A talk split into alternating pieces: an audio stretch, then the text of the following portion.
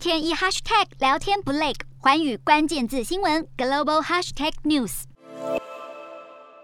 上海这处菜市场，民众发出咆哮，还有人拍打铁栅门，因为他们来买菜，却传出有确诊者足迹，当场遭到就地隔离。二十三号，上海通报新增本土病例四例，无症状感染者直逼一千例，疫情持续扩大。但是上海当局坚持没有宣布封城，而是采取分区封控裁剪。有民众无奈表示，自己居住的社区封了又解，解了又封，一个多星期就做了七次的核酸检测，但是实际解封时间只维持一个下午。更有许多居民是无预警接到封锁通知，一下班连忙直奔去抢菜。还有民众担忧，传出有菜贩为了做生意，干脆睡在车上规避筛检，质疑成为防疫漏洞。而在疫情持续蔓延之下，上海已经出现医疗资源吃紧，更有确诊者反映被收治之后却没有人管，还有高血压等慢性病患者面临药快要吃完的窘境。专家试图以幽默替民众打气，上海官员则是表示，上海疫情防控进入最吃紧的关键阶段。